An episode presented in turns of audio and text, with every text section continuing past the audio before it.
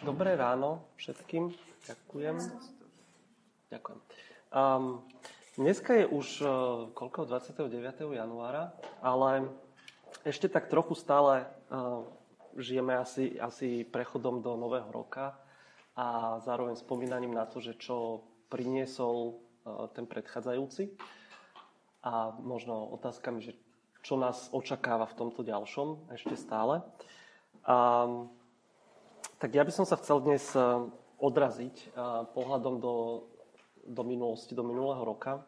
Eh, mám tu zo pár takých štatistík, ktoré sú, no štatistík, takých spomienok, veci, na ktoré, o ktorých sme asi pravdepodobne všetci počuli alebo nejakým spôsobom zarezonovali v nás, zarezonovali v médiách za, za uplynulý rok. Tak prečítam zo pár vecí. 22. marca Neviem, či si pamätáte, čo sa stalo v ten, ten deň, ale určite si pamätáte, že v Bruseli sa, sa odohrali teroristické útoky. 32 mŕtvych, 340 zranených. 12. júna osamelý strelec v nočnom klube na Floride zastrelil 49 ľudí. 28. júna teroristické útoky na istambulskom letisku, 45 mŕtvych ľudí. 14. júla a Francúzi oslavujú dobitie Bastily, tak ako každý rok. A na nábreží v Nice do davu oslavujúcich ľudí vrazí terorista šoferujúci nákladiak. 77 ľudí zomiera. 19. decembra očividne ďalší terorista sa inšpiroval týmto činom a vrazil do davu zhromaždeného v Berlíne na Vianočných trhoch 12 ľudí mŕtvych. Alebo z nejakého iného súdka 18.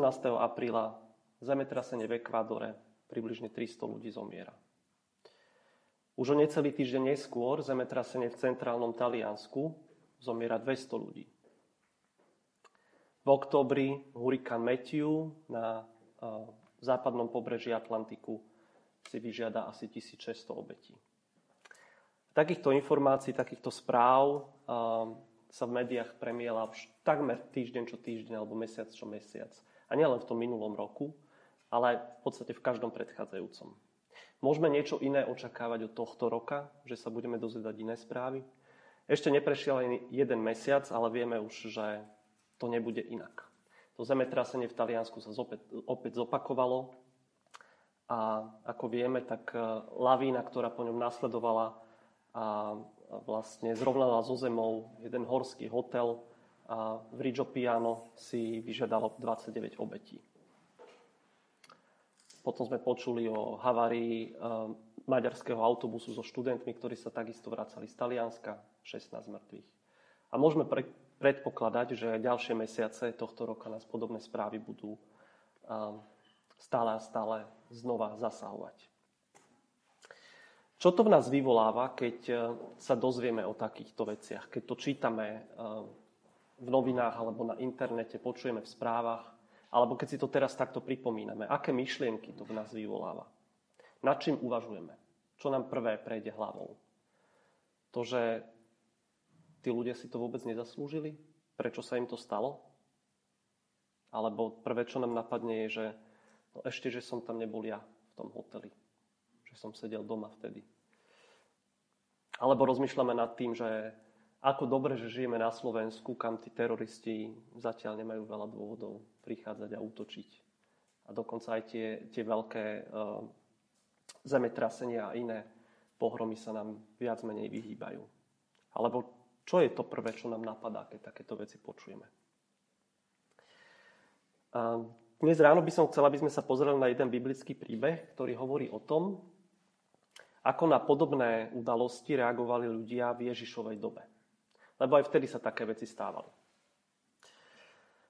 Budeme čítať z 13. kapitoly Evanielia podľa Lukáša, prvých 5 veršov. Tam sa píše toto. V tom čase prišli za ním nejakí ľudia, teda za Ježišom, a rozprávali mu o Galilejcoch, ktorých krv zmiešal Pilát s ich obeťami. On im povedal, myslíte si, že spomínaní Galilejci, ktorí tak trpeli, boli väčší hriešnici ako ostatní Galilejci? Nie, hovorím vám. Ale ak sa nebudete kajať, všetci podobne zahyniete. Alebo si myslíte, že tí 18, na ktorých padla väža v Siloe a zabila ich, boli väčší viníci ako ostatní Jeruzalemčania? Nie, hovorím vám. Ale ak sa nebudete kajať, všetci takisto zahyniete. V tomto krátkom príbehu uh, sa dozvedáme o dvoch udalostiach, uh, o ktorých nevieme nič viac. Ani uh, z biblického výkladu, ani z iných historických zdrojov sa nedozvedáme viac o, o, o tom, čo sa tam udialo. Ale je zrejme, že pri tej prvej popisovanej udalosti Pilát nechal vyvraždiť, zmasakrovať nejakých ľudí, nejakých galilejcov, práve v čase, keď prinášali svoje obete. Pravdepodobne to bolo niekde na jednom z nádvorí chrámu. Odohral sa teda masaker, ktorého hrôza bola ešte potrhnutá tým, za akých okolností a na akom mieste sa odohral. To nemohlo samozrejme uniknúť e, pozornosti ľudí a zrejme to v nich vzbudzovalo veľkú hrôzu. Pri tej druhej udalosti sa zrútila väža v Jeruzaleme. Bola to pravdepodobne väža, ktorá bola súčasťou opevnenia mesta. A 18 ľudí v jej troskách našlo smrť. Vidíme teda, že ani Ježišovým súčasníkom sa takéto tragédie nevyhýbali. Boli podobne súčasťou ich života, tak ako sú súčasťou našich životov, minimálne z počutia, ak už ich nezažili osobne. Ale jedným zrejme zásadným rozdielom medzi ich dobou a našou dobou je to, ako sa o týchto veciach dozvedáme. My dnes, neviem, keď si spomeniete na tie veci, ktoré som, ktoré som menoval na začiatku, ako ste sa o nich dozvedeli, pravdepodobne ste to buď počuli v rádiu, v televízii, videli na internete, niekto vám preposlal, neviem, poslal SMS-ku alebo niekde na Facebook alebo nejakým iným spôsobom cez nejaké iné médiá alebo sociálne siete sa dnes väčšinou dozvedáme o takýchto udalostiach. A keď sú to veľké tragédie, tak sa to väčšinou dozvedáme v priebehu niekoľkých minút prakticky po tom, čo sa udialo. A pretože takto dnes médiá fungujú. V staroveku samozrejme to bolo trošku inak. A informácie sa k ľuďom nedostávali tak rýchlo a väčšinou sa dostávali k ľuďom ústnym podaním. Aj v tomto konkrétnom príbehu nevieme povedať, či vlastne Ježiš sa o tom krvi preliatí dozvedá z úst oných ľudí, ktorí o ňom prišli, ktorí k nemu prišli, či to je teda vlastne novinka, ktorí mu prišli zvestovať. Prichádzajú za ním a hovoria mu, Ježiš už si počul o tom, čo sa stalo. Možno sa to stalo iba pár hodín predtým. Možno to bolo tak, alebo možno sa oni vracajú k nejakej udalosti, ktorá sa odohrala niekoľko dní, týždňov alebo aj mesiacov predtým. To je takisto možné a samozrejme by to bolo tiež prírodzené. My to tiež niekedy robíme. Keď sa dejú takéto tragédie, tak e, ešte dlho po, po, po nich o tom rozprávame. Ale čo je určite uh, svojím spôsobom podobné, bolo vtedy a je aj dnes, že takéto témy uh, pomerne často vedú k takým prázdnym rečiam. Uh, kedy si v minulosti, ešte prednedávnom platilo, že keď ľudia sa chceli rozprávať a nemali veľmi o čom, a hlavne teda sa chceli rozprávať tak, aby, aby to bolo nezáväzné a bezpečné, teda aby sa to nikoho z nich príliš netýkalo, tak takou ideálnou témou bolo počasie. To vždy človek má čo si pofrflať na to, ako by to mohlo byť lepšie, alebo niekedy má aj čo pochváliť, ale to je taká bezpečná téma. Hej? Rozprávame o počasí, v podstate rozprávame o ničom, ale rozprávame sa. A myslím, že dnes to ľudia už až tak veľmi často nerobia, ale takou veľmi obľúbenou témou sú napríklad práve takéto tragédie, o ktorých sa dozvedáme z médií. Keď sa niečo také stane, tak máme na niekoľko týždňov pomerne bezpečnú tému, pretože nejako osobne sa nás to netýka. Máme tému, o ktorej môžeme diskutovať a rozhorčovať sa a tak ďalej. A neviem, či aj vy poznáte okolo seba ľudí, a poznám niekoľkých takých, ktorí rozprávajú veľmi radi, rozprávajú veľmi veľa a, a nerozprávajú e, nejaké také teoretické veci, rozprávajú príbehy, rozprávajú udalosti, vnášajú do toho emócie, ale rozprávajú veľmi málo o sebe. A práve tí ľudia majú radi napríklad takéto udalosti, pretože tam môžu tak um, emotívne a naozaj príbehov rozprávať o tom, aké je to hrozné čo sa stalo, ako ľudia museli trpieť a tak ďalej, ale zároveň si nechávajú takú, um, takú stenu od toho, že, že nebudem hovoriť o, o mne, lebo, lebo tam som príliš zraniteľný. O tých vzdialenejších a čím vzdialenejších uh, sa nám samozrejme rozpráva ľahšie, pretože sa nás to nejako netýka, je to bezpečné. Keď hovorím o nejakej tragédii, ktorá sa odohrala tisícky kilometrov odo mňa, je to dosť jednoduché a bezpečné. Keď mám hovoriť o niečom, čo sa stalo môjmu susedovi alebo môjmu príbuznému, tak to už je ťažšie. Keď mám hovoriť o tom, čo sa týka bytostne mňa samého, tak e, to je samozrejme najťažšie. A možno práve preto aj títo ľudia, ktorí nevieme, čo sú to za ľudí, ktorí prichádzajú za, za Ježišom, lebo a, máme tam iba poznámku, že sú to nejakí ľudia, a prichádzajú a rozprávajú o Galilejcoch podľa mňa je dosť pravdepodobné, že tí ľudia neboli práve Galilejci, keď to tam máme takto napísané, že nejakí ľudia prišli a rozprávali o Galilejcoch. Čiže aj oni prichádzajú za Ježišom a spomínajú niečo, čo sa ich až tak celkom netýka. Um, ale Ježiš tej situácii veľmi dobre rozumie a okamžite obracia ich pozornosť na to podstatné a na to dôležité. Um, od tých nejakých ľudí prechádza k samotným Galilejčanom, a od nich potom uh, priamo k tým, ktorých sa to týka. Vo veršoch 2 a 3 uh, čítame, čo im Ježiš odpovedá. Hovorí im, myslíte si, že spomínaní Galilejci, teda tí, tí mŕtvi, ktorých oni spomínajú, ktorí tak trpeli, boli väčší hriešnici ako ostatní Galilejci? Ježiš to zovšeobecňuje na všetkých Galilejcoch a, Galilejcov a hneď v ďalšej vete prechádza a, k ešte osobnejšej výpovedi. Nie, hovorím vám, ale ak sa nebudete kajať, vy, ak sa nebudete kajať, tak všetci podobne zahyniete. On sa snaží tú udalosť zosobniť a snaží sa um, preniesť pozornosť na tých samotných ľudí, ktorí o nej rozprávajú. Netvrdí, že, že takýmito um, udalosťami by sme sa nemali vôbec zaoberať, že by sme nemali o nich hovoriť, že by sme ich mali zamietnúť ako nejaký prázdny bulvár, ale mení perspektívu, ako by sme sa na ne mali pozerať. Pričom tým stredobodom našej pozornosti, napriek tomu, že tragédie sa stala niekomu inému, by som vlastne mal byť ja sám. Aj keď sa to môže zdať sebecké a cynické, že sa stala nejaká hrozná udalosť a ja myslím na seba, ale v skutočnosti to tak vôbec nie je. Je možné, že Ježiš reaguje takým spôsobom, akým reaguje, pretože uh, tuší, predpovedá a vie vlastne, aká otázka sa skrýva v mysliach týchto ľudí, ktorí za ním prichádzajú, napriek tomu, že ju sami nevyslovujú. Uh, tá otázka mohla znieť, že čo hrozné tí ľudia urobili, keď sa im takéto čosi stalo.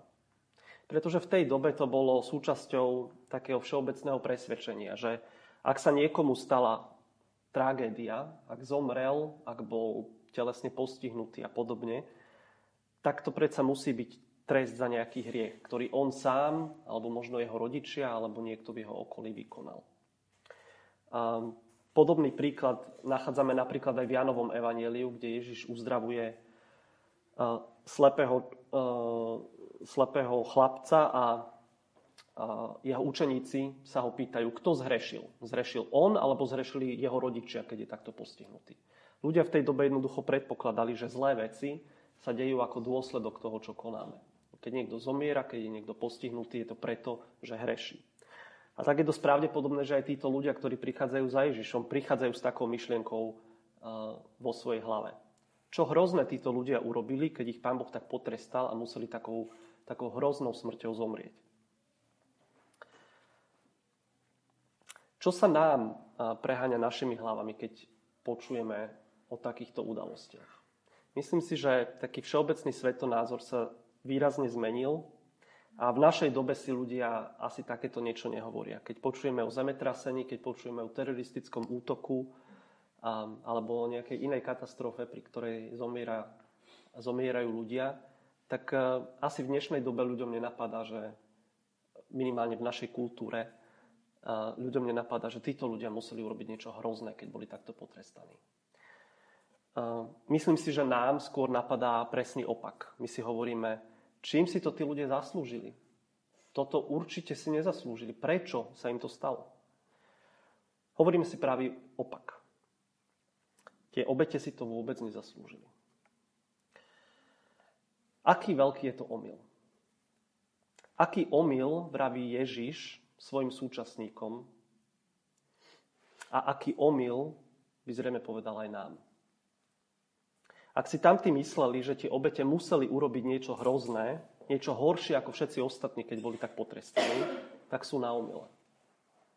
A rovnako, ak si my dnes myslíme, že ľudia si nič také nezaslúžia, lebo neurobili nič zlé, tak sa milíme rovnako ako oni.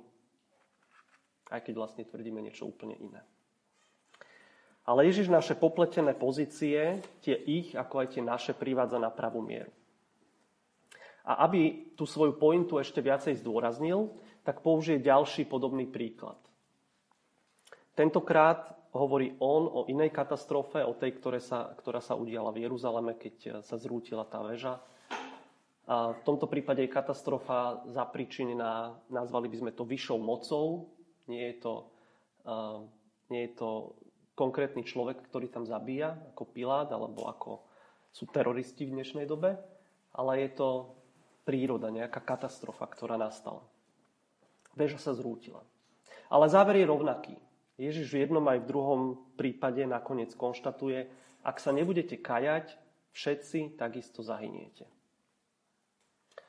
Dvakrát teda zopakuje rovnaké slova, aby svoje, potom, svoje posolstvo zdôraznil. Nikoho z vás nečaká iný koniec. Ani jedna z týchto dvoch tragédií, teda podľa Ježišových slov, nebola Božím trestom pre hriešnikov. Ale nie preto, že ich obete by neboli hriešnikmi. Ale preto, že ak by Boh takýmto spôsobom naozaj všetkých hriešnikov trestal, tak by sme zahynuli všetci. A to už dávno. Ale skutočným dôsledkom týchto tragédií by malo byť naše uvedomenie si našej vlastnej hriešnosti a obrátenie našich srdc. Ale čo býva našou typickou reakciou na tragédie, ktoré sa v dnešnom globalizovanom svete dejú? Okrem tých nekonečných rečí, diskusí, či už osobne alebo niekde na internetových sieťach, okrem nášho takého uspokojenia nad tým, že vlastne máme o čom štebotať, máme o čom rozprávať a máme sa nad čím rozhorčovať.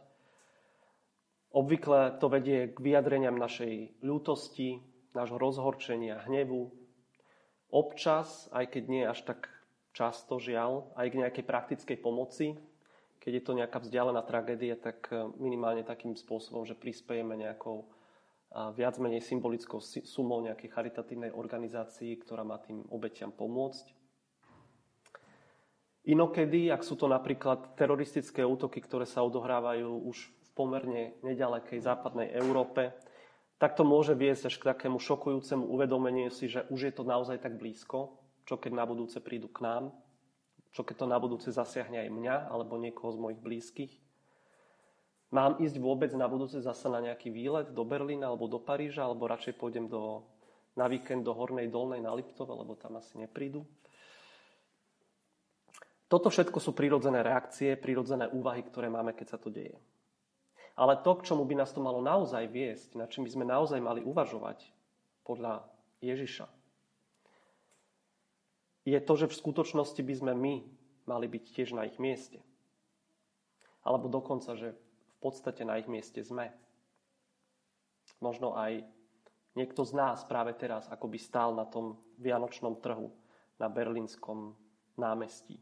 A iba otázkou času, kedy príde k tragédii. Jadrom toho Ježišovho posolstva a zároveň tým, k čomu by nás mal viesť pohľad na podobné tragédie aj v dnešnom svete okolo nás, je pokánie. To tam Ježiš opakovane hovorí a je to je to centrom jeho posolstva. Musíte sa kajať. Ten text e, celkom zjavne hovorí o spásonosnom pokaní.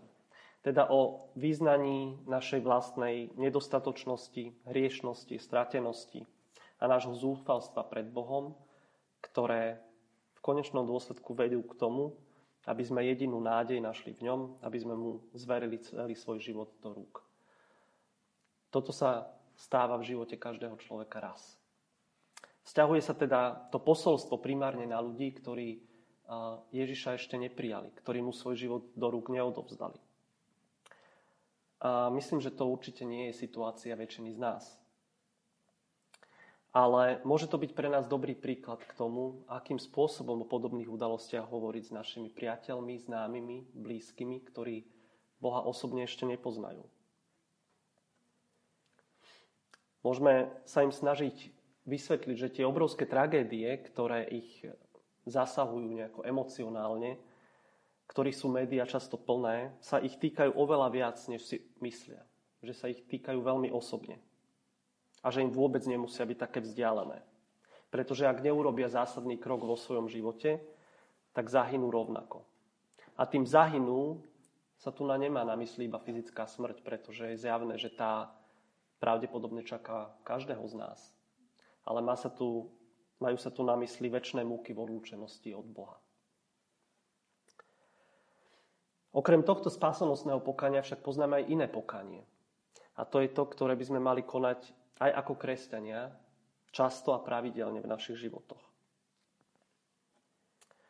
Aj nám, ktorí veríme v Krista, ktorý mu patríme, znie podobné napomenutie.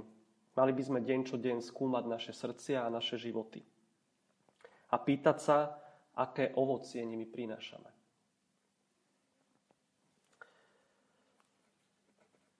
Napriek tomu, že tento text je um, plný negatívnych správ, je silným varovaním, je vážnym napomenutím pre nás, tak je to aj v skutočnosti text, ktorý je naozaj plný nádeje. A nesie v sebe jednu veľmi, veľmi pozitívnu správu. A tou pozitívnou správou je to, že náš Boh je zhovievavým a veľmi, veľmi trpezlivým Bohom.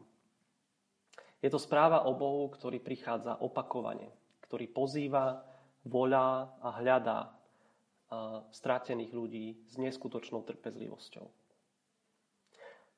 Ale pravda je taká, že tá trpezlivosť nebude trvať väčšine. A paradoxne možno práve to, že Božia trpezlivosť je taká mimoriadná, taká veľká, môže viesť k tomu, že môže sa to stať nám, ľuďom, ktorí sme leniví k činu, osudným. My máme niekedy takú tendenciu, aspoň ja to spoznávam sám na sebe, že to, čo sa uh, limitne blíži k nekonečnú, ak si spomínate uh, z stredoškolskej matematiky, čo je to, že limitne sa k niečomu blížiť, znamená to, že je to veľmi, veľmi blízko toho, ale nie je to celkom tam. Hej? A, tak uh, myslím si, že tá Božia trpezlivosť a zhovievavosť je taká. Ona sa veľmi limitne blíži k nekonečnú, ale nie je nekonečná. A čo si takéto nás môže viesť k takej lenivosti, k mľandravosti niečo s tým urobiť. A to môže byť veľmi nebezpečné, pretože Božia trpezlivosť je veľmi, veľmi veľká, ale naozaj nie je nekonečná. Čo je tiež dobré, pretože keby bola nekonečná, tak to by už nebol Boh zhovievavý a trpezlivý, ale to by bol Boh laxný a ľahostajný. A taký on určite nie je. A o tomto hovorí niečo aj e, podobenstvo, ktoré bezprostredne nadvezuje na ten príbeh, ktorý sme čítali. Ja sa chcem ešte krátko venovať jemu. Je to krátke podobenstvo, ktoré pokračuje od 6. verša. A tam sa píše toto. Istý človek mal vo vinici zasadený figovník. Keď prišiel hľadať na ňom ovocie, nič nenašiel. Preto povedal vinohradníkovi.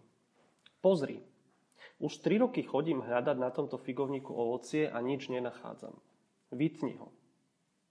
Na čo zbytočne vyčerpáva zem? On mu odvetil, pane, nechaj ho ešte tento rok. Okopem ho a pohnojím. Možno na budúce prinesie ovocie. Ak nie, vytneš ho.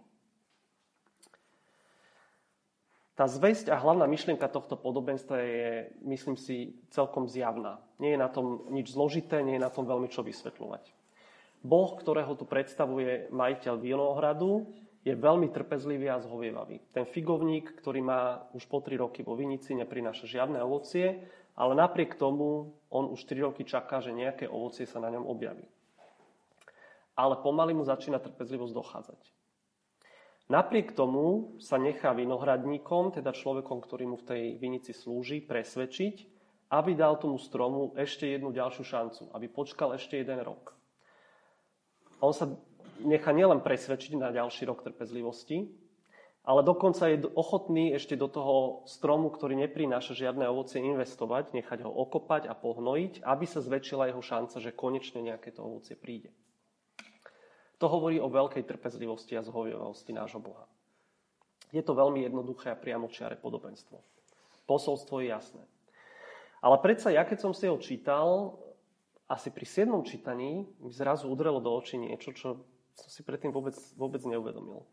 A myslím si, že to, je to niečo, čo ešte viac počiarkuje Božiu veľkorysosť. Ja som si uvedomil, že toto podobenstvo hovorí o vinici, hovorí o vinohradníkovi, hovorí o majiteľovi tej vinice, ale zároveň hovorí o figovníku. Prečo je to tak? Prečo namiesto figovníka tam nie je použitý príklad nejakého toho viničného kmeňa, ktorý neprináša ovoce? Prečo zrazu figovník vo vinici? A Nepripadá vám to zvláštne? Mne to pripadlo zrazu úplne zvláštne, keď som si to všimol, keď mi to došlo. A nedopatral som sa síce tom, e, úplne jasnej odpovede na to, že, že ako to v tom staroveku bolo s figovníkmi e, vo Viniciach. A tie zdroje, ktoré som našiel, sa pomerne rozchádzajú v tom, že či vlastne e, tie figovníky tam, ak, ak tam nejaké boli, či, či boli viac na užitok alebo boli viac na škodu. Ale uh, ja osobne si to predstavujem tr- tak trochu podobne, ako, ako je to u nás v našich zemepišných šírkach s vinohradnickými broskyňami. Neviem, či niektorí z vás, niektorí z vás túto Zuzka kýve hlavou, tí, ktorí ste vyrastali v takom prostredí, uh, moji starí rodičia mali vinicu, aj, aj Peťa pochádza z vinárskeho kraja, takže to trochu poznáme. A ľudia, keď mali uh, tu na, typicky na, pod malými Karpatami vinice, tak e, častokrát v nich nechávali rásť e, broskyne. Hovorilo sa im vinohradnícke broskyne. To boli také plánky. Neboli to žiadne, e, žiadne mimoriadne kvalitné ovocie a boli to stromy, ktoré tam vyrastli samé z nejakých semienok a neprinášali až taký veľký úžitok, keďže neboli veľmi kvalitné, ale pokiaľ aspoň niečo zarodili, tak si ich tam tí vinohradníci nechávali a, a mali z nich nejaký ten úžitok navyše. Neboli to cieľene pestované stromy, neboli sadené, boli niekedy viac trpené ako vítané, ale keď čo to z nich bolo, tak dobre. Možno ani onen figovník pre toho majiteľa vinohradu vôbec tam nebol nejakým stredobodom jeho pozornosti a záujmu. Možno tam bol tiež za normálnych okolností viac trpený ako vítaný. A o to viac by sme si mali ceniť to, ako, ako ten majiteľ vinohradu k nemu pristupuje. Napriek tomu, že to nie je to, o čomu v prvom rade išlo, nie je to kus jeho vinice, napriek tomu, že ešte neprináša žiadnu úrodu, tak má k nemu takúto trpezlivosť. To nám hovorí ešte viac o jeho veľkorysosti. A môže to prehovárať tým z nás, ktorí sa možno cítia nejakým spôsobom okrajový alebo bezvýznamný. Nejakí zatúlanci v Božej vinici ak si kladieme otázku, či o nás vôbec Boh vie, či s nami počíta v tej svojej vinici. Či ma tam vôbec chce, alebo som sa mu tam len nejako tak prihodil a vyrastol sám od seba. Ráta aj so mnou. No na základe tohto, čo tu Ježiš hovorí, si môžeme byť istí, že s nami ráta. S každým jedným z nás. Bez ohľadu na to, ako sa cítime. A každému jednému z nás preukazuje rovnakú nekonečnú zhovievavosť a trpezlivosť a každého z nás pozýva k pokaniu. Vďaka jeho trpezlivosti sme mohli a môžeme stále s našim pokaním otáľať. Až do dnes. A možno ešte aj do budúceho týždňa, možno, možno aj do leta, možno do budúceho roka, ale možno nie, kto vie. Ak sú veci v našich životoch, z ktorých potrebujeme činiť pokanie, tak je rozhodne dobré robiť tak čím skôr. Napriek tomu, aký veľkorysý, trpezlivý a zhovievavý náš Boh je a bol k nám až do dneška. Radšej sa rozhodníme už dnes, pretože on je zhovievavý, ale nie bezhranične zhovievavý. Nakoniec by som chcel prečítať ešte dva verše z, zo žalmu, ktorý Ľubka vybrala do dnešných chvál. Myslím, že sa veľmi hodí k tejto téme. Bez dohody. Bez dohody. A je to žalm, ktorý napísal kajúci sa Dávid. A on tam hovorí, nech sa preto k tebe modlí každý zbožný, kým ťa možno nájsť. To je rovnaké posolstvo, ako nám tu hovorí Ježiš. Hľadajte Boha a kajajte sa, kým je ho možné nájsť. Aby ho veľké záplavy nedosiahli, dodáva Dávid. A on sám, ktorý k tomu pokaniu už dospel, potom s radosťou môže povedať blahoslavený, komu je priestupok odpustený a hriech prikrytý.